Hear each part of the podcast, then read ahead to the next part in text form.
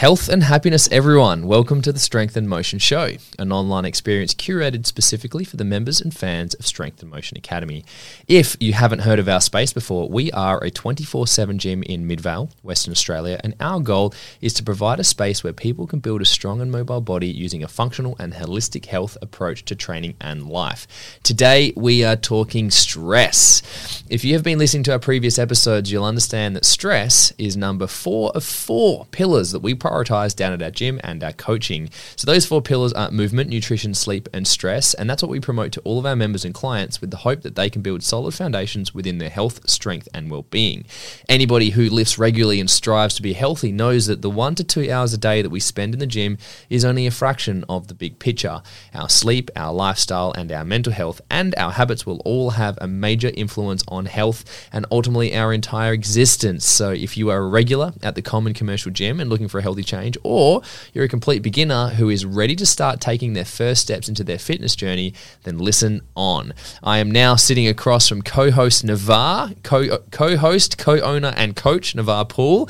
Are you excited to cover this topic? Absolutely. Yeah, like we mentioned, there's four pillars of health, and just as much as sleep isn't covered or communicated about, I yeah. believe stress is equally as important and probably the most uh, least spoken about besides the coming talks of oh man life is stressful. Yeah yeah and that, that's a question i wanted to ask you. How many people do you think will actually know what we're even going to cover when we talk the words stress and what's that going to be broken down into? Do you think they're even going to know? A very like rare few probably in the terms of like rest and digest and fight mm. or flight. So they might have those common terms but yeah. just like it was news for us and we're yeah, coaches it was yeah. uh, i think a lot of people will be shocked by what we have to share. Yeah, definitely. Uh, how important is stress and understanding what that means? Mm, yeah, I think it's equally as uh, as important as movement, nutrition, and sleep. Mm-hmm, mm-hmm. Uh, stress in itself is well, we have a whole entire nervous system for it. Yeah, and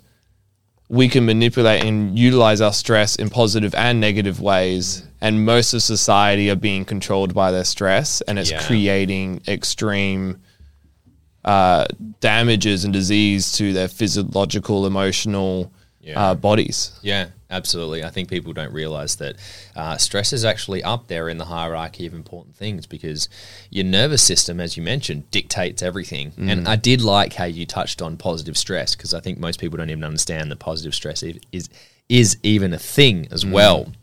So why don't we roll off with that? Let's uh, let's actually start with discussion topic number one. What even is stress? I'm actually excited to break this down because this is probably the conversation that I have with most of my clients. Within the first couple of sessions, I need to start opening this can of worms and make them very familiar with it. So, yeah. Um, do you want to explain the difference between negative stress and positive stress? Yeah, awesome. So I wrote some notes on this, uh, and I was thinking the same thing. How, how do how do I really help? How do we communicate what is negative and positive stress mm. well enough to have someone identify and separate the two? Yeah. And what really came to mind for me was the negative stresses that can be accumulated through uh, over time by overthought or holding mm. onto a mm. situation that might have been physiologically traumatic as well. Mm. And that mm-hmm. over time is now causing unresourceful stress that doesn't have to be present, doesn't yeah. have to be there. Like secret stress, residual stress. Residual stress, yeah. yeah. I like, I really, really do, and I use it quite a lot, but I can't find many other terms that really cover it, but unresourceful and resourceful. Mm. It's like stress, uh, negative stress, I would say, is like inflammation, pain, chronic accumulated stress that is unresourceful. Like mm. it's not serving them towards their goals. Um, and it's not progressing them towards the person they want to be, or it's creating unnecessary pain. Yeah, yeah, yeah. I, yeah, I like that. Should we? Um, what I would like because I think there's going to be a lot of listeners um, that will be even when we say unresourceful, they're not even going to be aware of what that even means. So, yeah. do you want to do you want to describe to me what does stress feel like in the body? Can, can you describe some of the whether it's an actual feeling or an emotion that the body is going through, because I think people can resonate that with, and when they do that, then we can actually start explaining the difference between neg- negative and positive stress. Yeah, awesome. So most of us, and this this is a really challenging one as well, because mm. a lot of people, from my experience anyway, aren't that connected to their body or aware yeah. of what their body feels like. What even feeling? What even are feelings? Yeah, exactly. Yeah, yeah. feelings are yeah. fucking like lame as a lot of what a lot of you know guys. I yeah, think I feel it here. Yeah, you like you're thinking you're feeling it somewhere, or you're really feeling and it there. like feelings for pussies. you Yeah. like, come on, man, grow up. Yeah, on, it's yeah. 2023 now. Absolutely. Um, close to 2023. Mm. Um, Close to it. Yeah, yeah. Sorry, it's 2022. Everyone. But even in like, you're absolutely right, and that's from an emotional standpoint Yeah. of tension, right? Yeah. Then it, people aren't even aware of their physical body. I'll get someone to do a movement. I'm sure you experience the same all the time. Mm. Yeah, And like yeah. where you're feeling that, like I feel, I think I feel it somewhere around this part of my body. You know, Yeah, like they yeah, can't yeah. differentiate or localize the actual physical Mm, tension. But normally, people will feel a sense of like if they're exter- experiencing stress and overall tension. And so they'll be quite tight overall, especially short of breath and Yep. in the chest. Yep. They might even feel this pain in their more like upper back, opposite to their chest, to their heart center, and Yep. a rounding of the spine. They might even be feeling like uh, cold.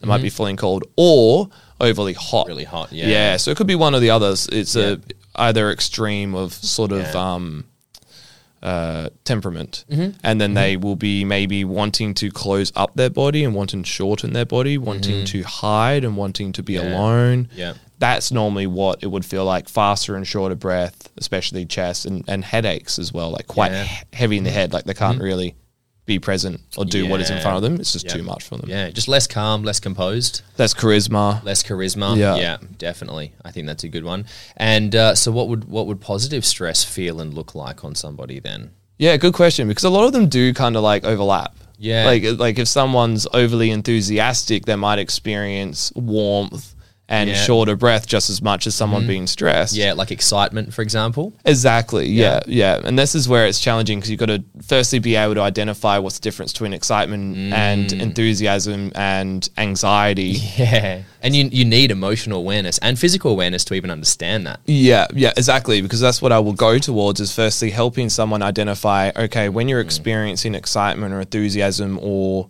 willpower, like Yeah. passion and excitement, like that's a high and it can be a positive, like uh, sympathetic nervous system, like Yeah. Mm-hmm. fight or flight sort of state, but that could be resourceful and that could be healthy. Yeah. It's like going to the gym. The gym is extremely stressful, Yes, but it's necessary. it is. Yeah, And I know we're going to dive into like cold therapy and Mm-hmm. like breath work and ways we could accumulate positive stress.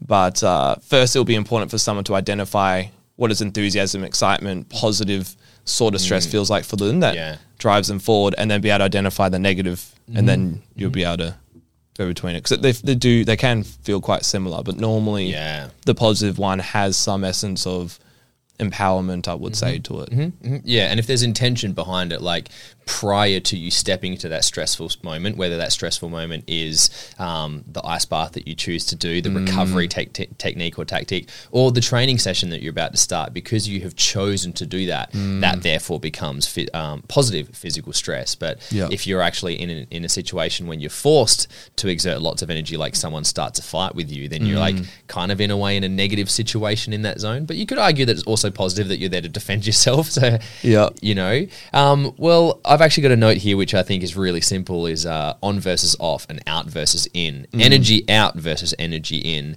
Um, I like to kind of like use those words to help someone or help explain to someone the difference between negative and positive stress and understanding um, what is stress. And as you said, resourceful and not resourceful.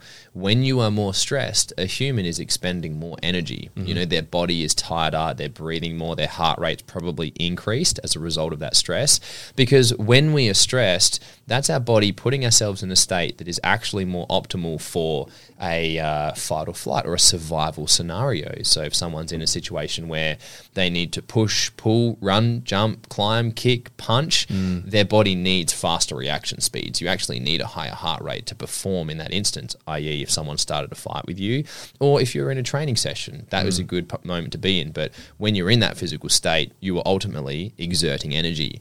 And so even if you were just excited, Yeah. you're still exerting energy. And so even if you're like, um, you're out clubbing or out partying with your friends and having a laugh. Like that can be very you, you're very excited, but you can be just as exhausted as someone who's just done a full training session mm. as well. Which is interesting with the with the whoop that I track when we went out to the engagement party the other the other, last weekend. Actually, yeah, I clocked up like a bigger workout dancing, like rocking out on the dance floor than I did some of my common runs. Yeah, yeah. A lot of energy out goes in there. Mm. Do you have anything else to add on the energy out topic?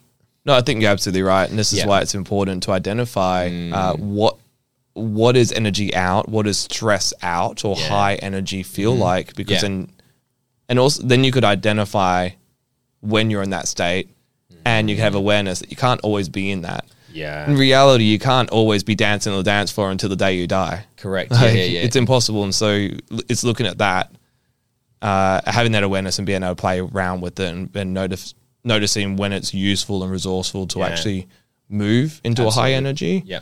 And which we're about to cover now. Yeah. Into a different state. Yeah, definitely. I like how you said, um, like the positive and neg- uh, positive and negative, and the high energy, low energy, and that that's a good scale to to consider. Is that high energy states are usually more stressful, mm. but in the high energy realm, you can have high, like negative high energy yeah. or positive high energy. Yeah. And at the same time, you can have your low energy and mm. negative, uh, negative, negative low energy is when mm-hmm. you're kind of more lethargic or more sad or more depressed. And then yeah. um, positive low energy is when you're calm and chill and composed. So Absolutely. that high and low energy scale is both in the positive and the negative realm. Um, should we just describe a little bit about composure and relaxation and what they look like? Because that's a, that's effectively more in the what we call the rest and digest side of things. So yeah. just to kind of illustrate to the listeners as well, just imagine a sliding scale, very similar to like hot versus cold. Mm. On one end of the scale, you have uh, what we call sympathetic, which is um, a state of the nervous system or a state of the body. But when you're in a sympathetic state, that is when you're stressed. That's when you're in your fight or flight. That's a common term. So if your body's in a fight or flight state, it is effectively more stress, and it's it's intentionally stressed so that it can handle this, the requirements of fighting or fleeing the situation. On the other side of that scale, you have your rest and digest, which is when your body is more calm and your body can actually be more relaxed. It functions better. It heals itself as well, and its immune function functions better. The brain function is working better as well. And that's what the calm and composed style looks like. So, Nav, can you tell me about composure and relaxation, what it looks like, what it feels like? Mm, mm, yeah. So, composure really brings to mind for me strong and stillness. Mm. As someone that was diagnosed with ADHD at seven years old and mm certainly still to this day, I could be more still. But what I've discovered is the ability to be strong and still within stressful mo- moments mm.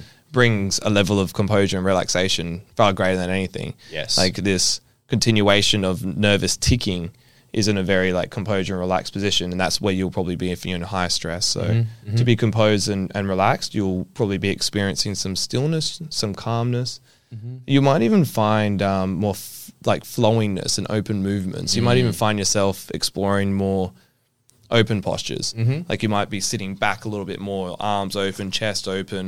You might even have your legs open or leg like mm. out to the side. So things that, that like that instead of like really batched up. Yeah. Uh, yeah. You look comfortable. Mm-hmm. You know, uh, and more deeper breathing, open and soft eye contact, mm-hmm. not like kind of like wrinkling and hold on pressure yeah. in the face. Yeah. Uh, and closed mouth is one I wrote as well. Mm, because a lot of people that are stressing, they might be mouth breathing quite yeah, a bit as well, trying absolutely. to draw in as much oxygen as possible. That's a really good point. I like how you brought in that the the fact that um, the your stress where you are sitting on that stress scale stress has a body language to it mm. and so there is a body language to being calm and composed and, and for the people that are watching the video nav like sat back in his chair you know and he looked relaxed so there is a there's more of a positive connotation to someone's character and their body language when they are in that more calm composed restorative and parasympathetic state mm. and then you can see the people the micro tension starts to accumulate in their body as they creep up the stress scale mm. and become because you can be a little bit fight or flight or a little bit stressed, or you could be really fight or flight or really, really, really stressed. And you mm. can see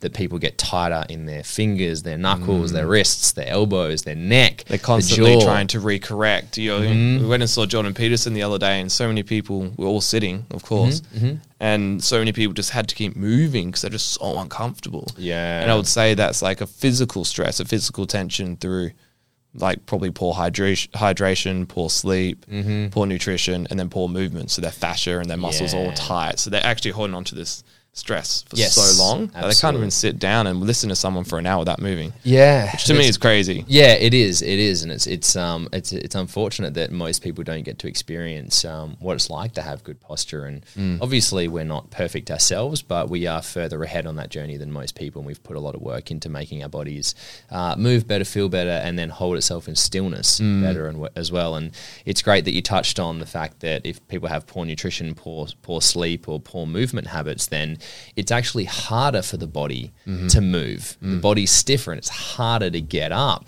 And that's being unresourceful. Yeah. Because people that if it does the more energy that you expend doing these things that you shouldn't be expending energy on, Yep. it's like an empty bank account. It's like you're spending all your money by the end of the day just and you've spent it all on trying to move. Yeah. You know, if you undersleep, your body's going to be more stressed to try and keep you more alert just to keep you awake. Mm. You know, and so you're that's unresourceful is a really good thing for people to understand is that the more stressed they are or the more they're or the more stiffer their body is or the the more undernourished or underfueled their body is, it causes more energy out because the body's stuck in that stress state just, to, just to try and survive. Mm. And as we know, we're never as high performing when we are in a survival state. We are always more high performing when we are in a thrive state.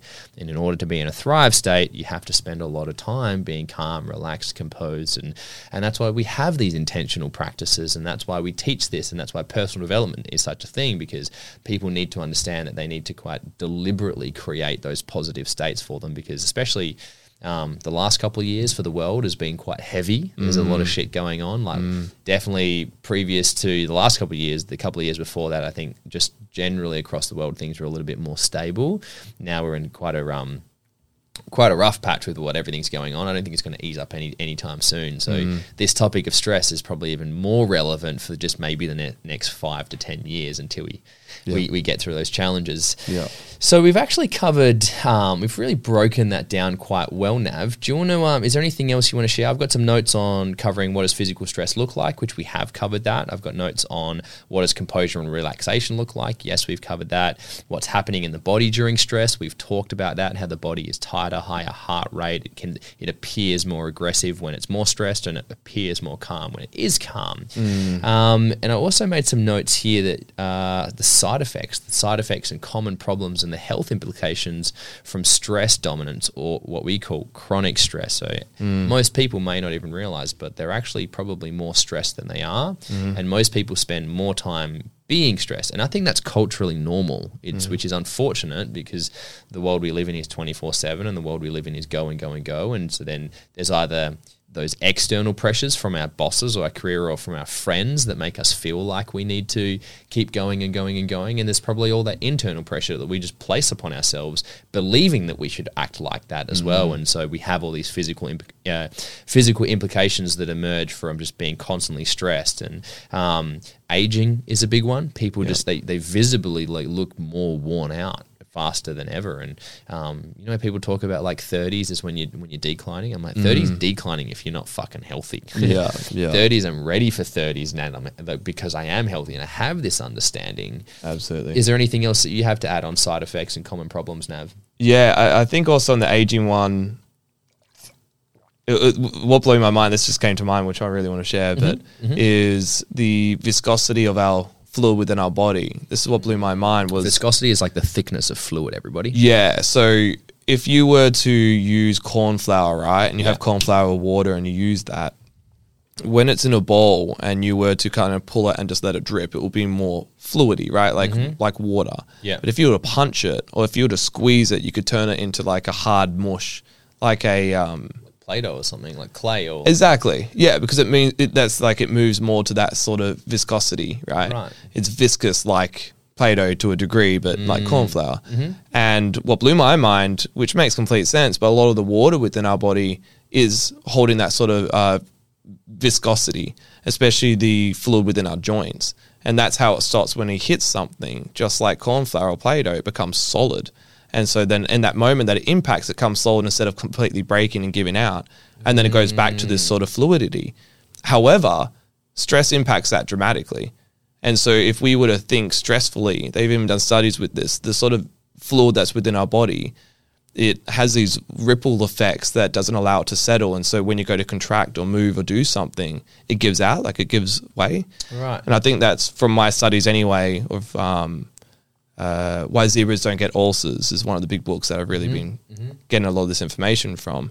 Is the collagen and the fluid within our skin, and so this all becomes anxious as well because Yeah. we're holding the anxiety, so our skin's holding the anxiety, and that's how we look older. Like our Yeah, skin doesn't right. hold on to this fluid correctly, and Yeah, it loses wobble. yeah, it lures its like plasticity and all Mm-hmm. that, you know, sort of movement. But yeah, that, that blew my mind because it only it's not only in the skin and it's it's not only in the water. It's like every aspect of our body, like Yeah. our immune function, which you have here as well, um, strength and fat loss, and I think that's a big one that a lot of people are overlooking is how can you cultivate muscle when you're in such a stressed state that you're not having this recovery that allows this the reproduction system, the re, the reproductive hormones to kind of settle. And we know that if we're in a high sort of cortisol stress state with high adrenaline all the time, Yeah. then our testosterone is eventually the baseline is going to shift and it's going to drop. Yeah. it's going to plummet, and then Very we catabolic as well in that state. extremely catabolic. So Yeah. breaking down all the time. We're Yeah. not reaching that anabolic window of Yes. building and Yeah. and Yeah. um, growing. Yes. And so it's important to recognize that even our str- our state of mind Mm-hmm. and being and ability to rest can actually improve our weight loss Yes. and our Ab- muscle mass. Absolutely, absolutely. If, if someone didn't know what uh, like cata- think of catabolic as muscle being broken down and anabolic as muscle being built. That's basically what's happening. So happening. catabolism is eating someone like catabolic. I've never thought of that before. that was kind of terrible, but, but yeah, I'll we'll roll with it. I'll- we'll roll with it. Yeah, the uh, the strength and fat loss thing is a really interesting thing because that also goes into um, this is deeply linked to sleep. And if you don't have effective recovery and you don't have effective sleep, when you're in your sleep your sleep window, that is your your body's chance to regulate all of its digestive hormones.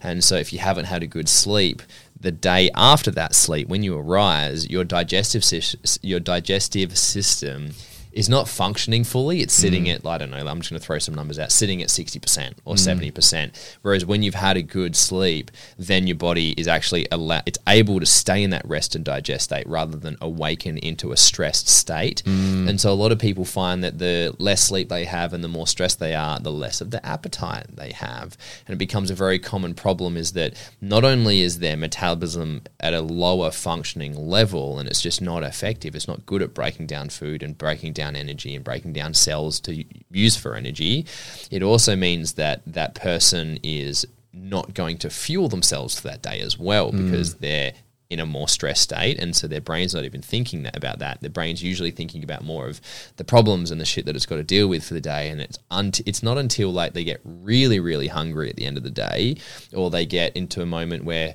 oh I finally got that time to sit down once they've you know dealt with their day so to speak then the binging occurs Yeah. and then when when you're in a binge. You want all the sugar yeah, and yeah, You want your quick calories. You become reactive to food, and in Yeah. our in, our- in our in our food episode, we talked about that being reactive to proactive, and Mm. how everything falls apart once you are reactive as well. And so it's really interesting the links between not only stress uh, with your stress levels and your strength and fat loss, which is a common thing with people that are looking for. They people want to be stronger, they want to be fitter, they want to be faster, and people want to be leaner as well, and they want to Mm. have more energy. And that it's not only the physical implications that stress has on your body that inhibits positive strength and fat loss. It's also the the cascade of lifestyle effects that fall mm. apart from being stressed because when you are stressed you are more reactive your decision making slows down you have less energy. And then so even the thing the activities and the habits you need to adhere to to achieve your health goals you re- you suck more at doing those and the execution becomes harder as well. And so it's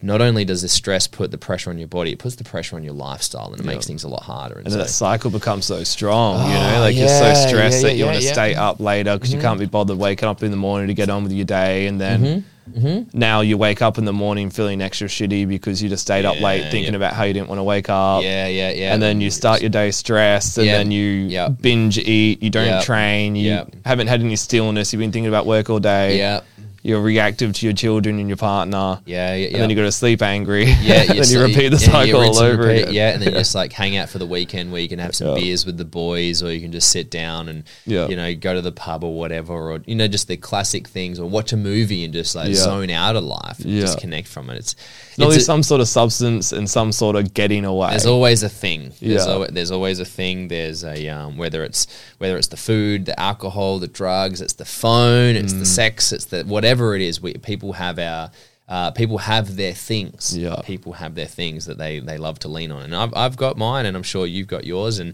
and without going too deep into that topic, we have to find the things that we lean on, that we can lean on, that are more positive to us, which is what we'll talk about later. Is maybe like um, healthy exercise and and um, going out for a walk and meditating and doing the things that, and the journaling and the things that keep you composed, where you can put that energy into, as opposed to the beers and the things and the all the things. Yeah. Absolutely. Uh, anything to finalize on that, Nav, before we um, do a little camera camera thingy? I think that was great. I think that was solid.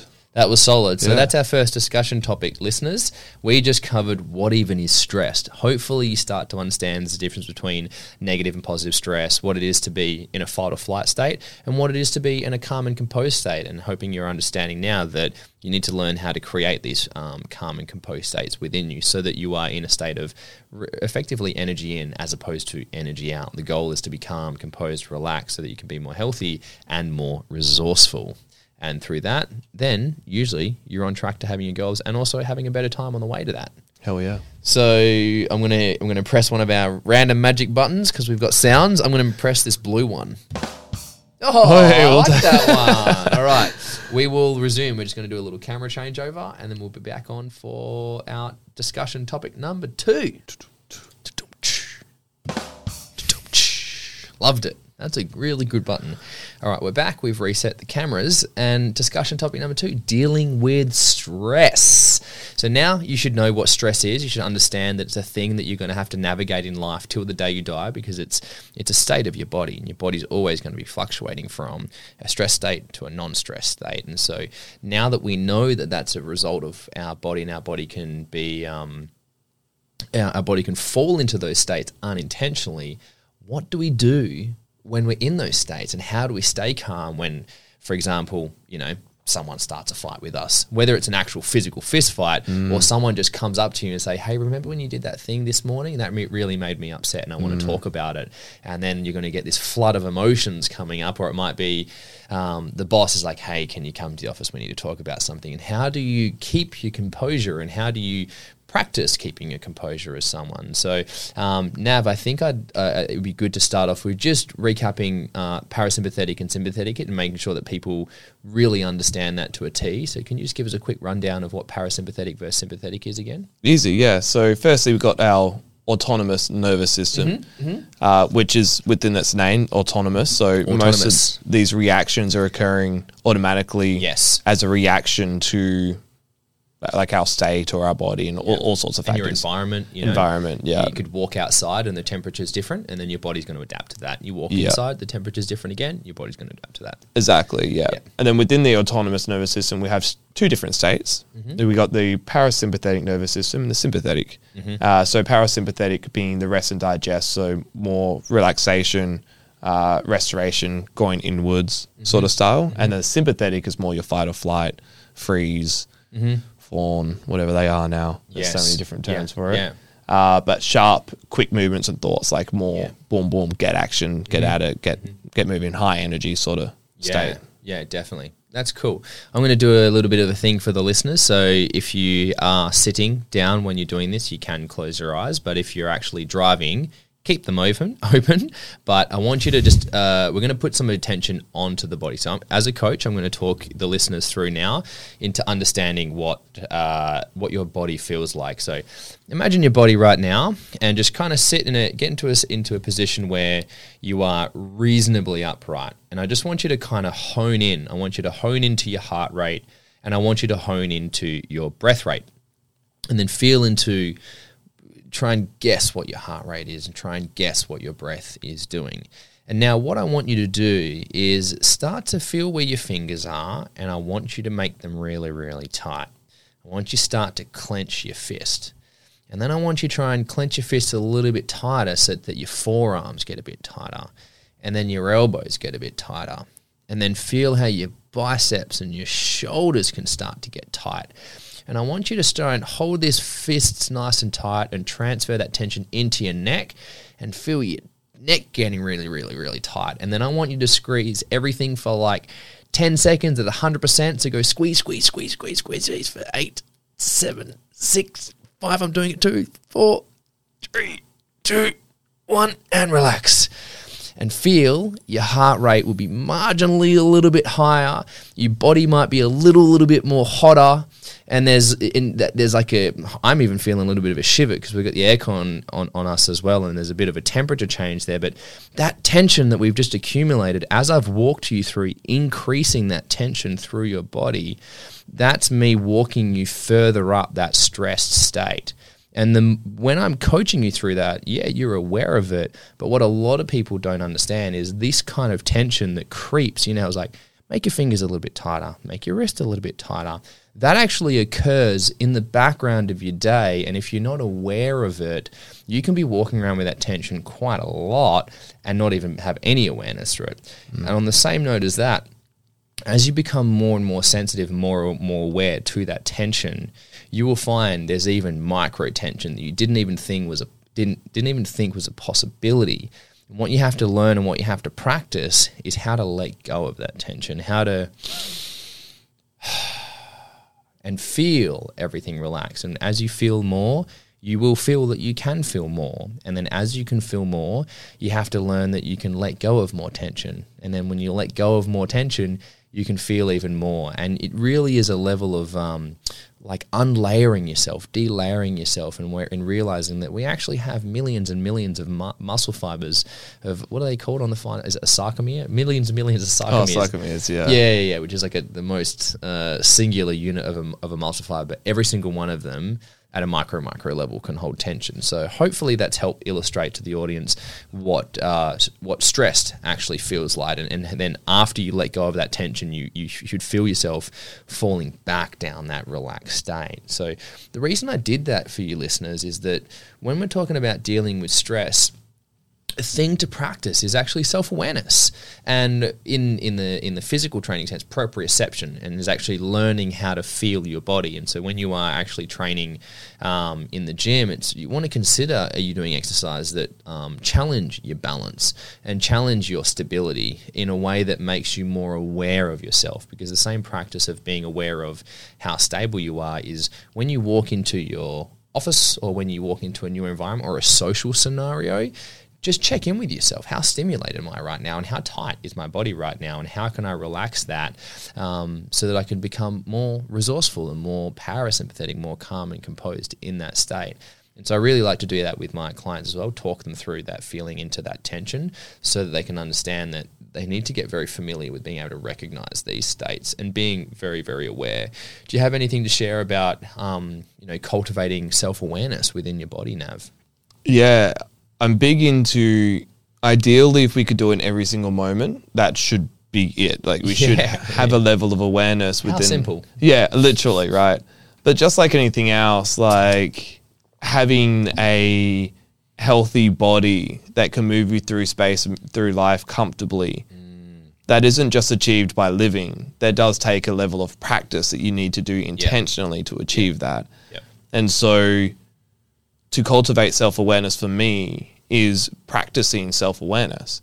Yeah, like it's it's like anything else. If we want to learn how to speak well or yeah. write well or uh, I don't have sex well. I don't know why that came to mind. Got to practice it. Yeah, you got to practice. I, needed some practice, you, you know. Yeah, yeah, absolutely. Just like having self awareness for our own body and stress, we need to practice it. We can't just some yeah. of us might have greater awareness, but I think even then you, you probably can do with some more awareness, you mm-hmm. know? Yeah. Um, so for self awareness, I would use stuff like breath work and meditation and journaling to do mm-hmm. that and exercise itself. Mm-hmm. But I'm sure we'll dive into those a little bit deeper. We right? we will we will. I just wanted to um, before we go into that, which is the ways to train train stress, and we can talk about that. Mm. Uh, I just wanted to touch base on you know having a resilient mindset against stress as well, and it can get very complicated this whole stress topic because we can have emotional stress, we can have physiological stress, psychological stress, internal stress, external stress. There's so many uh, facets and aspects to stress, but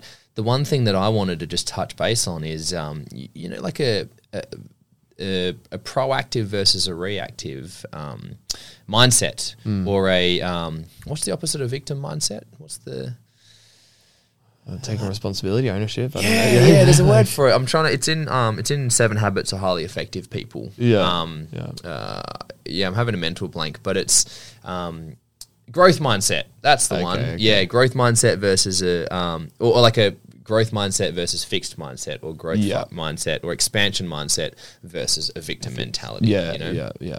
And that's a it really is is that having an attitude having a really like strong positive attitude towards life and mm. um, being very accepting of the challenges that come your way and and and choosing to take ownership and choosing to take responsibility for all outcomes into in your life even outcomes that are maybe like not necessarily your fault like for example covid's probably an example that it's really well. I'm, I'm sure people might want to argue this, but it's it's really no one's fault. But how you choose to respond to those pressures is mm. your responsibility. Yeah. And and and you and I both saw a lot of the people around us who was crumbling and who wasn't under that extreme pressure. Yeah. And we were just we were gym owners uh, going mm. through that period, and that was a, a time that you and I really had to dig deep to exercise that growth, expansion, fixed, oh, sorry, not fixed, uh, that flexible mindset, that mm. positive mindset, mm. really exercise a strong attitude for life and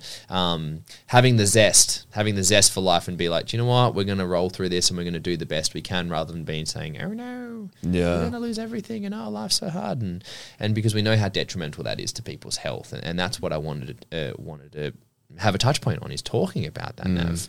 Yeah, I think on top of that, what came up for me was being able to identify what we can and can't control. Yeah. And I'm sure we've all heard this, but how much are we all truly applying it? Yeah. And that's what really changed for me was I, I dealt with a lot of stress and anxiety. I would say I'm more on the scale of an anxious person. Yeah. Like diagnosed with ADHD from a young age. Mm-hmm. I had a lot of high energy, anxious environments growing yeah. up. And so yeah.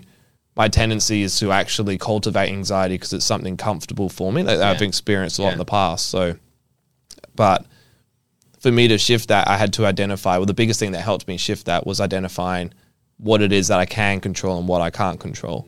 And so, even taking it even deeper with something like COVID, instead of looking at, okay, what I can't control, what can I control, and what could I have controlled that would have made that situation better?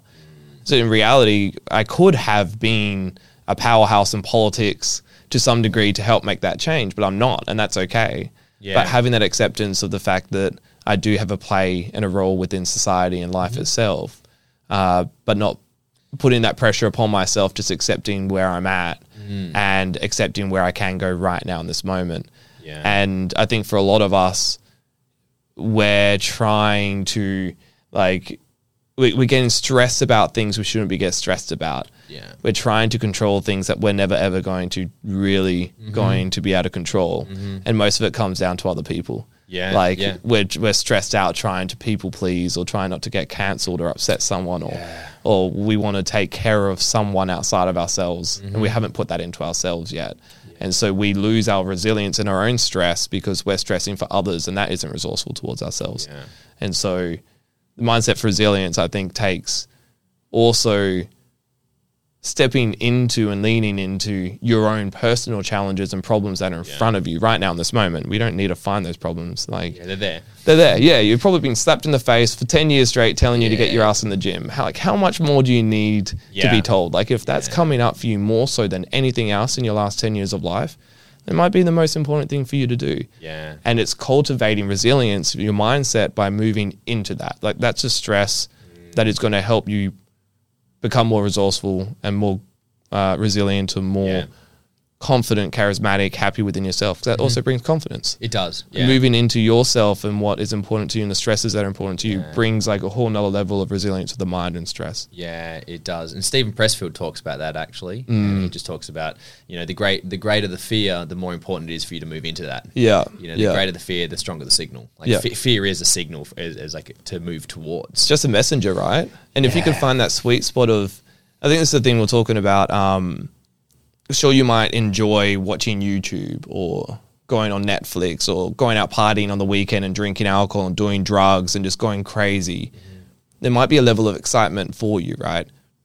But it doesn't bring uh, like a level of like discipline that grows you in a resourceful way as well. So if you could find the line between something that brings a level of stress, which brings a level of discipline, but also mm. excitement at the same time, yeah, then you're in the sweet spot. Yeah, it's not one or the other. Like the excitement of having KFC you know, like you did on your video on Instagram, like we both love KFC or we love yeah. the thought of KFC as well. Zinger box. we could send a good Zinger box, right? We could send a good McFlurry or uh, like a Storm. Do, yeah, that was back in the day. I remember those things. Yeah, and it will give us a sense of of happiness and joy. It'll give us dopamine. We'll feel good. Yeah, we would. But it doesn't have a level of like positive stress towards resourcefulness and growth. Mm, yeah. And so it doesn't meet that sweet spot.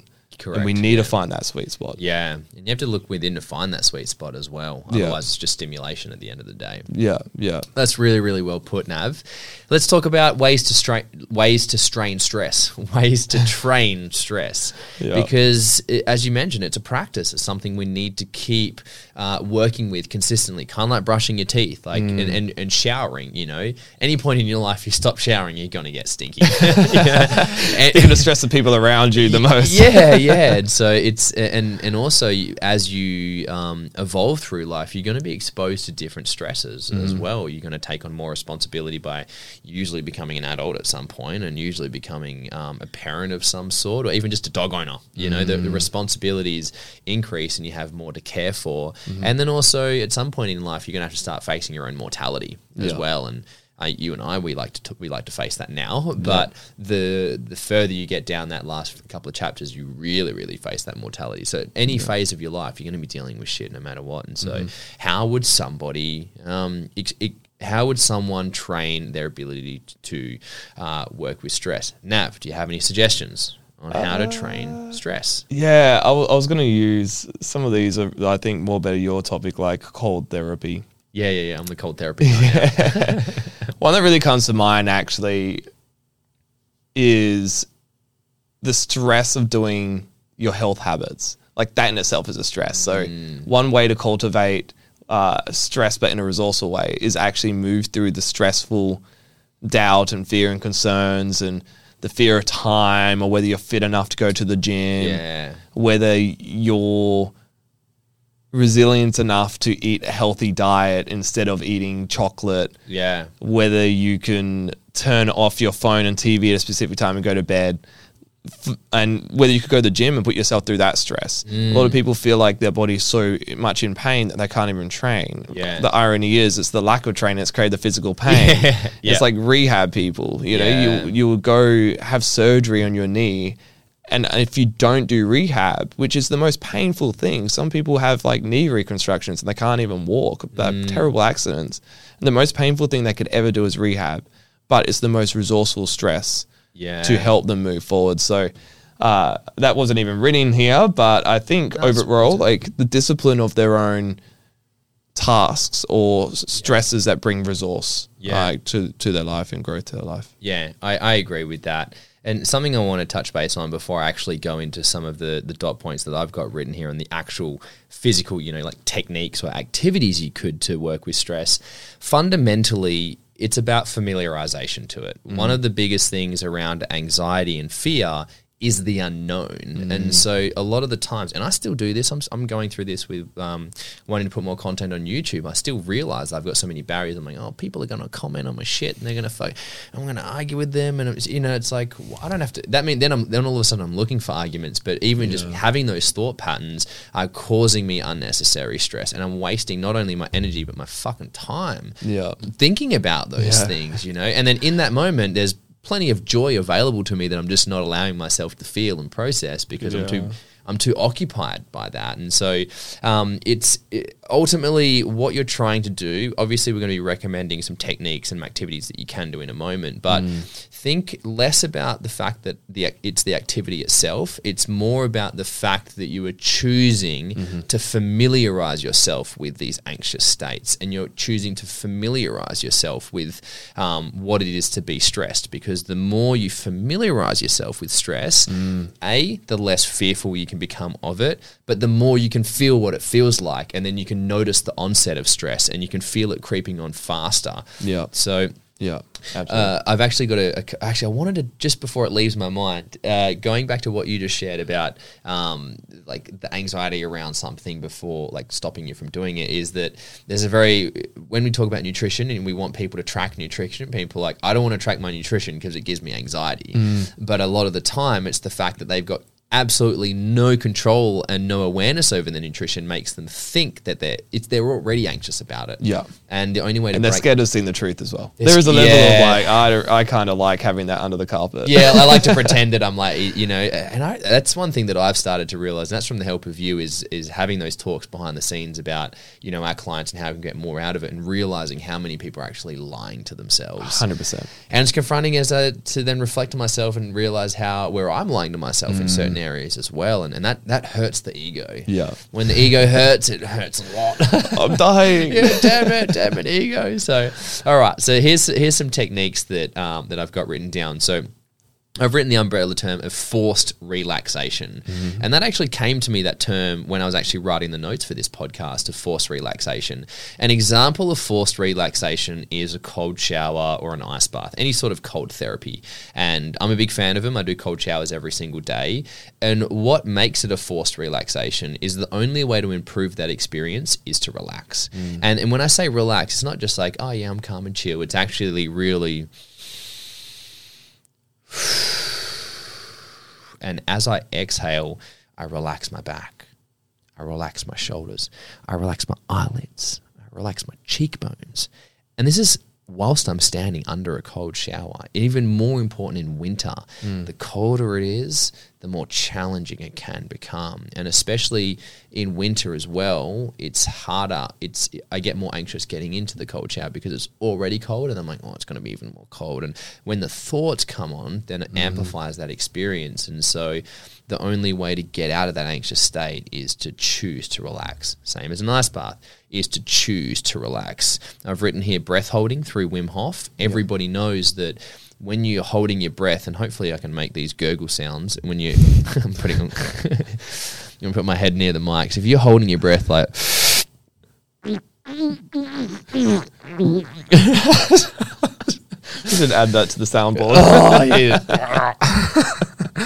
those the the the the wanting to breathe and the jolt that you have that costs you energy. And anyone who does free diving or anyone who does any Wim Hof kind of breathing or any any in- instance where you are forcing yourself to breath hold the more relaxed you can physically physically become the longer you can last underwater. And that's a metaphor for dealing with stress. You're conserving energy. And it becomes so much easier as well. And so, mm. um, ice baths, cold showers, breath holding, um, and nose breathing is. Uh, nose breathing I learned through um, more so running or, or um, doing a low level cardiovascular activity whilst nose breathing because um, it forces you to find more space in the back of the ribs and, mm. and, and open the diaphragm up more and more and more because otherwise you're going to. and so when I do a lot of my runs now, I do all of my running in nose breathing, nose breathing as a matter of fact, because it just it gets my, my mind so zen, but it really opens up my ribs and my posture has massively improved from doing that. And mm. so that's what I mm. mean by uh, nose breathing sp- specifically for forced relaxation and stress resilience is learning. You have to f- learn how to relax, otherwise you go into a panic attack. Yeah. And I and and I again, it just came to me as I um, the eye gazing, and that was an idea. Mm. I haven't practiced it enough, but you, obviously you can just stare into someone's eyes, and you can just stare at them. But when you're having,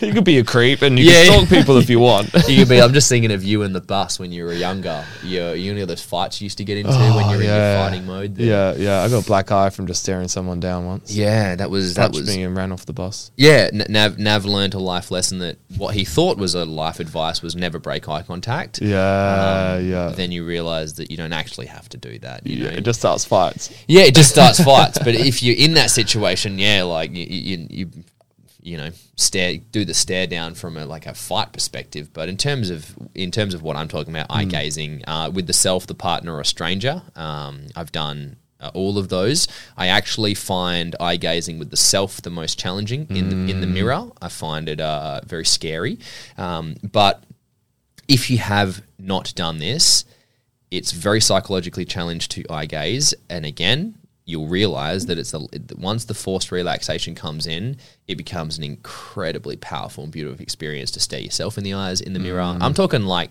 kissing distance from the mirror, um, or from a, a stranger or your partner, and just learning how to relax your whole entire body. And you you you will feel that there's things that you can feel, and that makes it a really beautiful experience. So uh, that's that's some ways to train stress uh, under the forced relaxation bracket of nose breathing, ice baths, cold showers, breath holding, uh, and Wim Hof uh, work is very uh, common for that, Yeah. and uh, eye gazing.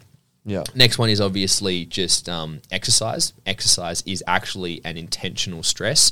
You're choosing to put your body um, in a stressful scenario because then your reaction speeds are, uh, are faster. Your um, your breath rate's going to be faster, et cetera, et cetera. Because that's what performance is. You're putting your body under a stress so that it can come back uh, stronger, faster, fitter. You're putting that strain on your body. If you want to build muscle mass, you have to stress the body out. You have to put pain through the a level of pain through the body. Um, I should I shouldn't really say pain. A level of strain. Yeah. A level of strain onto the body, and then it's actually stepping out of that stress state and going back into parasympathetic when you start to eat more food, you rest, you recover, you go to sleep, then your body rebuilds and comes back stronger. So that's intentional stress. Yeah. Uh, postural training, Nav. Do you want to talk about that? Yeah, yeah. So being, I I guess it's it's a challenging one to be honest. Thinking about it because firstly, someone must have awareness of posture, Yeah. and it's something hard that on a podcast, isn't it? yeah, it's something that takes a lot of effort to even bring someone awareness to it. However, off of your greatest awareness of what a great postural position to be in, practicing that position in as many moments as possible. Yeah. I was reading uh, Ryan Holiday's book, his recent one, and he was talking about the Queen, who recently passed, but talked about how she oh, had. Discipline is Destiny? uh, yes, Yeah, amazing book. And he talked about how she had this belief system that, well, she did so many things around the world for many years, and she was always still in position all the time. And that took a level of resilience and stress to be able to hold a position for a long period of time without having to correct it oneself. And you need to train yourself into that posture to be able to hold yourself.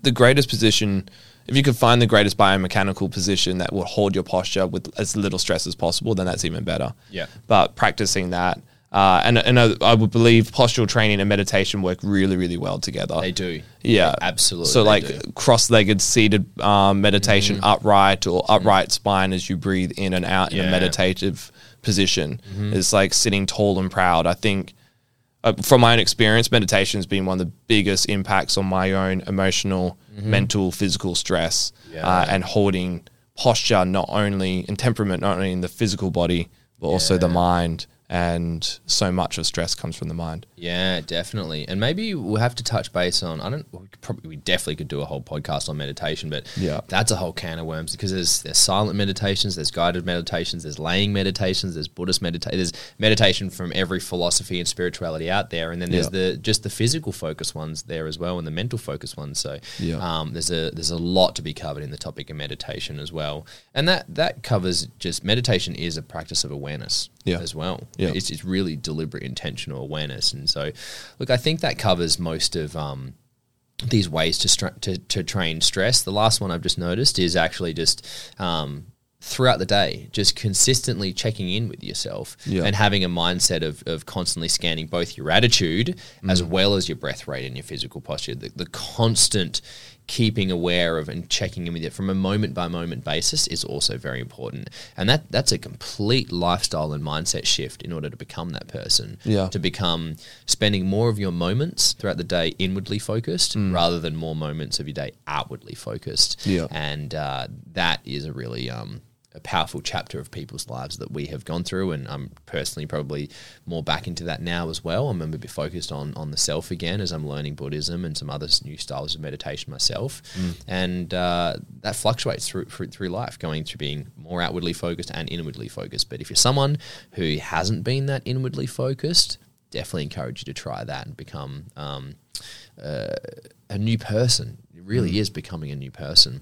Anything to add, Na- uh, to add, Nav, before I press another miscellaneous button? No, do the work, guys. Uh, yeah, do the, Do yeah, the work. Just shut up and get it. Shut up done. and meditate. Oh, Oh, eerie meditation. Meditate. Woo. okay. Um, we have now covered two primary discussion points, three primary discussion points, sorry. We have covered in this episode what even is stress, getting you to understand what the hell is stress and why should I know about it. Then we've covered how to deal with stress. And then we've just finished off with talking about how to actually train stress and your ability to understand and become more familiar with it. And so now we're pretty much going to wrap up, talk about some action steps because we have, again, filled you guys with a lot of valuable information. And we want to kind of land the plane for you and help, hopefully, uh, give you some really clear direction so that you can start practicing straight away. So, Nav, what would be your first of three takeaways? Well, self awareness seems to be a big topic today. It's the one. It is the one. So let's start off with that understanding what is stress? What does it feel like? Yeah. What does composure feel like? Yes. What's the difference between, what's on that spectrum? How far can you go on either side? Maybe just, Mm. Yeah. you don't necessarily need to push yourself into other direction. Yeah. But for yourself, have a scale of one to 10 and identify whether you're a higher energy, like a 10, Mm-hmm. and whether you're in a more stress sympathetic state. And then maybe a one, which is more low, lower on the scale, more relaxed and stillness and what have you. And pay attention to what moments you're having those experiences and when are they resourceful and when are they not. When you're falling either into too much laziness and you're just being a sloth and that's not helping you, Mm-hmm. or you're being too stressed out of your mind about a situation, or you pu- you could even be pushing yourself too hard in the gym. Yes. You could be overtraining within the gym, which is a Mm. possibility, and you're just wasting time. So that will be the first one: is spend some time getting self awareness around what does stress feel like to you. Mm-hmm. When are you stressed? When are you relaxed? Uh, and how we can progress with that moving forward. Yeah. Beautiful. Really, really well said, Nav. And then what would be number two then? All right, I love this one. Have a practice. Yeah. Mm-hmm. uh, I'm big into action, as are you, which is why I think we work so well together. It's like we're explorers more than anything. Yeah. uh, we read stuff and we put it into action. We act, you know. Mm-hmm. Yeah. And uh, what's changed my life with stress is acting upon stress. It's Yeah. Like like you wrote here, uh, stress resilience is a skill, not a trait. Yeah. Right? It- it's just like anything else. We've got to build up that skill. We've got to build up that trait. You can't just hope that your problem's going to go away and you're going to be able to deal with it better today than uh, Yeah. than you did yesterday without any change at all. That's just the definition of crazy, right? Of Yeah. insane is repeating the exact same thing over and over again, not getting a different result. Yeah. If you're experiencing stress, have a practice, like we mentioned, some cold therapy, meditation, journaling, breath work, uh, and maybe go for a nice walk and a nice bath, but build some resilience and, and Yeah. build that relationship with yourself. Yeah, definitely. Really, and I like that when you said um, we're experimenters as well, and, and take that time to experiment because you need to kind of have those micro failures to have that macro success. You know, Yeah. that small scale failure to have that that larger understanding. That that's where the wisdom comes from. People that have quote unquote wisdom are the ones that have actually been dealing with those challenges, whether they've uh, voluntarily chosen those challenges or they've had them come upon them, but they have worked through those and finding your edge in life and knowing um, what you can handle and what you can't handle as well. And so that's, a, that's again, the practice is till the day you die, just like Yeah. brushing your teeth. And I think on that as well, we get so caught up in trying to find the perfect solution to everything all the time. Like we're looking for one answer. Mm. And what I've learned as a coach and at my old age of 31, I've discovered that yes, we could have all these tools, we could have all these laws and principles and theories. However, the application of it is so subjective. Mm. It's nearly impossible for you to ever read one book and have it identically tailored towards you. Yeah. And this is where I'm going with this is we get so attached to that that we need to actually take a step back and allow ourselves to play. Yeah. Allow ourselves to play with our own bodies, our own minds. Mm-hmm. Play as much as you want with your own bodies. But you want to Play with your doodle. There we go. I said it. I said it. yeah, yeah, and, and non-doodles for those And that don't have non-doodles. doodles. Yeah, Yeah, yeah, yeah, yeah, and Small little doodles. All um, uh, I'm trying to think of the word. Some sort of like, nah, I've lost it. it's like genitalia. It's like a like a, whatever the scientific word. It'll be in the anatomy books. you know, yeah, uh, your, your sex, your sex organs, maybe. Yeah, sex know. organ. yeah, like a Latin word is what I was Yeah. trying to say, but it's already gone. I'm already thinking about doodle. Yeah, My doodle. We want to we want to explore ourselves, our mind, Yeah. our bodies, Yeah. our spirit, our thoughts, our beliefs. Like explore, like Mm-hmm. spend some time playing. Spend time playing. Yeah. Beautiful, beautiful. And number three. Uh, share this skill through example. So encourage others. Yeah. Uh, bring to light where they might be stressed and you might be seeing that, Yeah, and yeah. you might be. F- it, it's okay to share a solution if you think it, Yeah. the shoe fits. If you think the shoe fits, be like, Yeah. Mm-hmm. hey, I think this fits, and uh, share it with the people around you because Yeah. then. If you're also in a environment where everyone is sitting in a different energetic level, Yeah. not everyone's like all hyped up and trying to drink and do drugs just to get away from their everyday life. yeah. If your environment's like that, you're most likely going to f- fulfill that as well. Absolutely. And so why not share your skills and, and your ability to relax with others? And Mm-hmm. if it's necessary, if it's helpful, and then you can have a better environment that you can Yeah. change their life and Mm-hmm. you can change yours in the same process. Yeah, and a great way to learn is through teaching. Yeah. is through teaching, and uh, it really for, for most people, I think once you start uh, trying to help others with the things that you learn, it really it also forces you to have to constantly reflect on yourself, you know, and making sure that you're also practicing those those traits and those and working those on those skills as well. So and learn how to understand it. I, Yeah. Like that That's- brought to light doing something like a podcast or being wanting to be a great coach. I think I'm a pretty great coach, but wanting to be an even greater coach. Like Yeah. I'm going to do that to the day I die. But Yeah.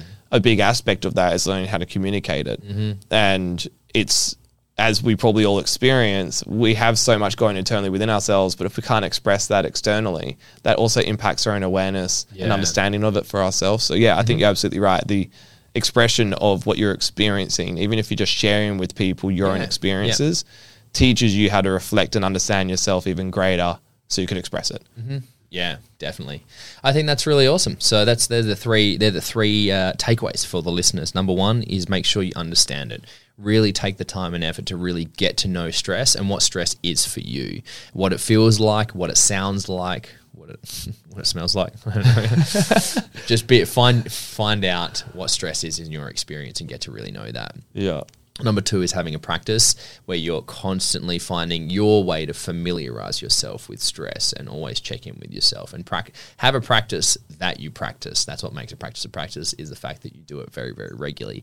And last last one on that is actually sharing the skill through example. And, and the more you model it, the more you will understand it. Every time you're practicing it, you are modeling it, whether it's in front of people or behind the scenes. The more you model it, the more you'll understand with it, and the more you are able to have that positive influence on the people you care about as well. So, next section. Yeah. Yeah, let's do it. Mystery items. Yeah, yeah, yeah. Mystery items. So, if you haven't heard of any uh, podcasts before, screw you. You should have. No, I'm kidding. if you haven't heard, uh, at the end of every episode, we do a mystery item as Mm. well, and it's usually something related to the episode itself. Yep. So, Nav is going to introduce his mystery item. Yeah, I feel like I might have copped out a little bit with this one, but I couldn't think of anything better, but I just chose myself. I Oh, won't go on. Yeah. I was like, you know what? All right, I'm gonna yeah, go on. Yeah, I was thinking of so many items. I almost chose myself too. But I brought a thing. I did bring a thing. I wanted, yeah, go on. Yeah, yeah. I really, I was thinking of a product, but what I really wanted to express in this aspect of the podcast was Mm-hmm. look at yourself as an item to some degree, like Mm-hmm. something you could explore and be curious of. You know, I think we get so externally driven where we're like, oh, cool, I could have, and we have them. We have woots. We have all sorts of things Yeah. that we could explore and play around with, and I love them. Absolutely love them. However, I think we need to build that relationship with our item, ourselves as an item, more so than any other item outside of ourselves. And I thought that was relevant to the stress podcast. Yeah, it's pretty well done. I, I think that's actually a really cool thing. Is that's really well said. Is to um, see yourself as you know separate yourself from yourself to understand yourself Yeah, yeah. is to see yourself as like a yeah, this is maybe my own language here, but see yourself as a zoo animal. You know, Mm. like watch yourself behave and be like, "Oh, what's Josh doing now?" And then, Yeah. you know, oh, actually, he's getting quite stressed. You know, I didn't realize that. You know, because when you're when you're just doing your thing, you're just going about your day, and so It's funny you say that as well. Like as an animal, I had this epiphany. I actually said it to OCN like two weeks ago, and I got home. And as I was driving home, I was reflect. I was staring at people, and I'm a people. I fucking love part of my language. It shows how much passion I have for watching people. But when I'm driving on the road, obviously I'm aware of the road, but I'm more thinking about how's that person's day. Like, what were mm. they doing? How was their diet? How was their nutrition? Do they go home to a mm. family? Do they have children? Like, and my mind is so fixated on that, and it thinks like that twenty four seven. Mm. And I realized in that moment, I was like, why am I like that? Thinking it was strange. But then I realized that it's just as much as someone might be obsessed with a zoo animal. yeah, As much as someone might love penguins and they study penguins for a whole entire lifetime. Mine is human beings. yeah, And I think we can utilize that a lot in our own lives. And I think it will make a big difference to our own lives because also understanding ourselves helps us understand us as a human being Yeah. and might be able to help us relate and empathize and create better relationships and more success within our life simply by having a greater Mm. understanding and awareness for, of ourselves. yeah. That's a really good point, and, and Like we're a zoo animal. yeah, and really. finding that finding that help, healthy obsession about yourself because Yep. if you don't have a healthy obsession about yourself you're probably obsessed about everyone else and that's Yep. a very dangerous mindset to be living in especially in the world of social media these days as well yeah. cool so josh's mystery item Yes, please. I oh I just wanted to say the three things that I wanted to to sh- I was gonna first um, pop out Adrenal Rex, Nice. which is a, a, a just a, a supplement, a herbal supplement, but I wanted to um whi- which helps you get your stress levels down if you're someone who's struggling with chronic stress. But I also didn't want to. Uh, have something overly external like a supplement that people would then think that that's my item that I'm encouraging to rely on because ultimately I want you to prior to working with external substances Yeah. I want you to learn how to try and cultivate that sense of peace and composure from within. Then I wanted to use my phone and actually show my HabitShare app and talk about just having an app, or just it's not about the app, but also about just um, having a set of habits that you are monitoring and the habits that you're choosing to stick to. That in my case are my cold showers and my mobility, my reading and my meditation, and making sure that those things are being adhered to because they're the things that keep me calm and zen. But the thing that I fully decided to roll with is this. Oops, that's a big thump there. Is my journal with. ooh, it's quite a bassy table. It's a basic journal. What do you have written in there, Josh? That's just all your words. Oh just yeah, like- yes, it's my words. I'll stop hitting it. Um, it- it's it's my journal, and it, this is this journal is actually two journals in one. It's actually just one's a, it's called the full Fo- full focus planner, which is um, just a daily planner. Um, for more business style people, but then in the back of it, I've also got a, a blank notebook that I slide in there as well, which I actually use for um, jotting down ideas, planning things, and, and writing down my, my vision and things like that. So that way, I've got more of a freestyle visioning thing, but then I've also got my my structured stuff to put my notes in, as well as my very special signing pen, which is just a fountain pen. There will be a video on my YouTube channel in the near future explaining the whole story behind the signing pen, but I have this like fancy black tip carbon something $200 fountain pen that I just anything that's meaningful I write with this pen, but it's less about the object. It's more about the fact that I have a tool in which I use to orchestrate my mental health, whether it's my planning, my reflection, which I wholeheartedly admit I still do not enough of. But the fact is, when I do do it, it's great and it's still a thing that I choose to persist with and keep using as much as I can. It's a way to take inventory of my thoughts and a way to help separate myself from myself so I can read back on how my thoughts are. I can express myself to paper. Um, and as I th- I, whatever Jordan Peterson said in his that video that, shot, that he um, that you showed me, he talks about it's the most um, powerful version of thought or the powerful, most powerful version of intimacy is writing. Uh, the way to um, really take yeah take inventory of yourself Yeah. and the ability to use a pen and a paper to really uh, expand yourself in ways that you could never imagine. Uh, I think there's so much hidden power in having a um, a journal. A journal is really a mirror for the mind. And Couldn't agree more. Yeah. Yeah. You know, you know my thoughts on journaling. Yeah, like I'm froth it, live for it, and I think you're absolutely right. Well, I, f- I feel like a bit of a cop out because you're not the one using the journal because you're the journal man. But anyway, and like I've got lots of blank pages, but it's still a fantastic tool. So that's Mm. um, that's my that's my mystery item. Beautiful. Signing off. Signing off. Signing off. recommended resources just to share with people um, if they want to further their journey into this um, into their, their their stress realm. Uh, do you have anything on your list of recommended resources, Nav? I'll cover. I'll cover two. Yeah. Uh, that you had you had written down one of them. Brain uh, breath by James Nestor. Yeah, I haven't even read it. you had it written down it's a good book. Great book. great book. Very very good book. Uh, to give you con- some context uh, to listeners, he's James Nestor was a journalist who traveled the world studying different medical and spiritual practices of breath, and he wrote a whole entire book on it.